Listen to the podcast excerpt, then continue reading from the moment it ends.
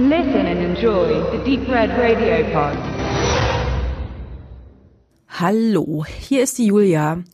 Und da ich für Deep Red Radio die Frauenquote hochhalten darf, habe ich mir gedacht, ich erfinde einfach mal die Rubrik Frauenfilme für Deep Red Radio und starte heute gleich mal mit Tada, The Sisters Brothers. Yeah, da liegt doch schon im Titel versteckt, dass es sich hier nur um einen Frauenfilm handeln kann, nicht wahr? Und auch das Genre Western ist doch total prädestiniert für uns Frauen. Naja gut, Scherz beiseite. Natürlich, der Western ist ein absolut männliches Domain und wir wissen ja ganz genau, Laura Mulvey hat ihre feministische Filmanalyse-Theorie entwickelt anhand vom männlichen Blick auf die Frauen im Western in den 60er Jahren. Davon sind wir natürlich mittlerweile ganz, ganz, ganz weit entfernt. The Sisters Brothers ist auf jeden Fall kein typischer Western. Zumal ja schon der Regisseur Jacques Audiard gar kein Amerikaner ist, sondern ein Franzose, der sich einen echt coolen Namen gemacht hat mit den beiden Filmen Un Prophet und den kenne ich nur auf Deutsch, den Titel Der Geschmack von Rost und Knochen. Ein sehr ungewöhnlicher Liebesfilm, den ich unglaublich großartig finde. Solltet ihr auf jeden Fall mal angesehen haben. Also, Regisseur ist Franzose. Es ist auch so eine französisch-spanisch-rumänisch amerikanisch-belgische Koproduktion, so ein Mischmasch aus allem Möglichen. Und da liegt es ja sehr nahe, dass der Blick auf den Western hier ein bisschen verzerrt wird. Der Cast allerdings, der ist unglaublich amerikanisch. Wir haben John C. Reilly, Joaquin Phoenix, Jake Gyllenhaal und Riz Ahmed, welcher ein Brite ist mit pakistanischer Abstammung. Und im Film bisher noch nicht so wirklich großartig aufgefallen ist, hier aber in The Sisters Brothers eigentlich eine ganz gute Figur macht. So, bevor ich euch erzähle, warum der Film The Sisters Brothers kein typischer Western ist und er durchaus als Frauenfilm gelten kann, versuche ich mal ganz kurz die, den Inhalt zusammenzufassen. Also, wir haben natürlich die namengebenden Helden, die beiden Brüder Eli und Charlie Sisters, die ihr Lebensunterhalt als Kopfgeldjäger verdienen. Sie haben einen Auftrag bekommen von dem sogenannten Commodore, einen Herman Kermit Worm zu suchen, weil er den Commodore bestohlen haben soll.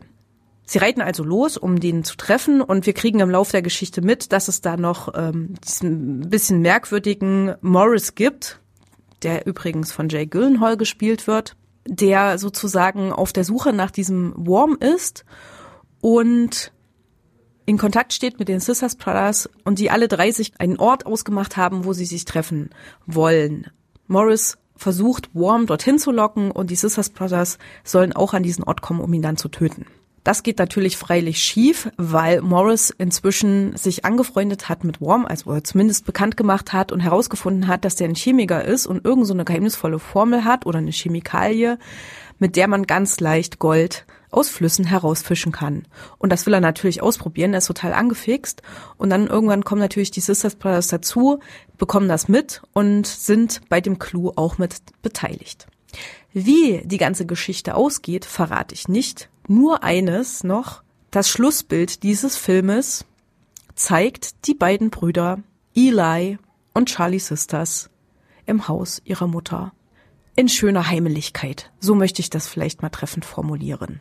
Und allein dieses Schlussbild zeigt ja schon, dass alles Streben dieser beiden Cowboys, dieser beiden Kopfgeldjäger im wilden Westen, dass sie nichts anderes möchten, als bei ihrer Mama zu Hause zu sein, dort in der Badewanne zu sitzen, sich von ihr den Rücken schrubbern zu lassen, sich von ihr bekochen zu lassen und im Kinderbett ihrer Jugend die Nacht zu verbringen ach, ist es nicht wunderschön? Und dann fragt man sich, und was soll der ganze andere Mist? Warum Wilder Westen? Warum Kolz? Warum Menschen töten? Warum Gold suchen, wenn es doch eigentlich so einfach ist?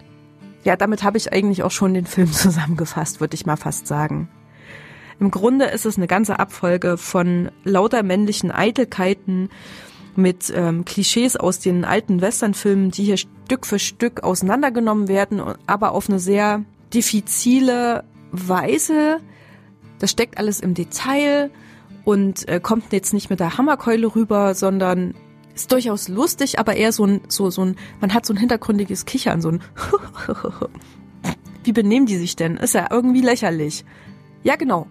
Sie machen sich lächerlich. Sie machen den Cowboy lächerlich und das Western-Genre lächerlich. Aber jetzt nicht auf so eine ähm, total zerschmetternde Weise, sondern schon auf eine liebevolle Art und Weise. Schon so, ja, die sind schon trotzdem noch ganz tolle Typen, ne? Auch wenn sie nicht diese tollen Super-Cowboys sind, wie man Männer sich jetzt vielleicht vorstellen würde. Weshalb ich diesen Film eben echt als Frauenfilm auch gerne verstehen würde, denn ähm, die Männer werden hier in ihren Schwächen gezeigt, aber liebenswürdig. Und das ist so ein Blick, den ich zugegebenermaßen schon so ein bisschen auf die Männer habe, wenn ich ehrlich bin. Steckt nicht in jedem Mann, in jedem Cowboy auch immer noch ein ganz kleiner, verletzlicher Junge? Ich finde den Film The Sisters Brothers super. Er ist absolut kurzweilig und sehenswert. Ähm, von mir eine dicke Empfehlung. Frauen spielen im Übrigen in diesem Film so gut wie gar keine Rolle. Und ähm, ja, vielleicht kann man sich ja mal mit dem Gedanken auseinandersetzen, dass es hier tatsächlich um einen weiblichen Blick auf die Männer geht in diesem Film. Die Umkehrung von Laura Mulvey's Theorie. Wer weiß?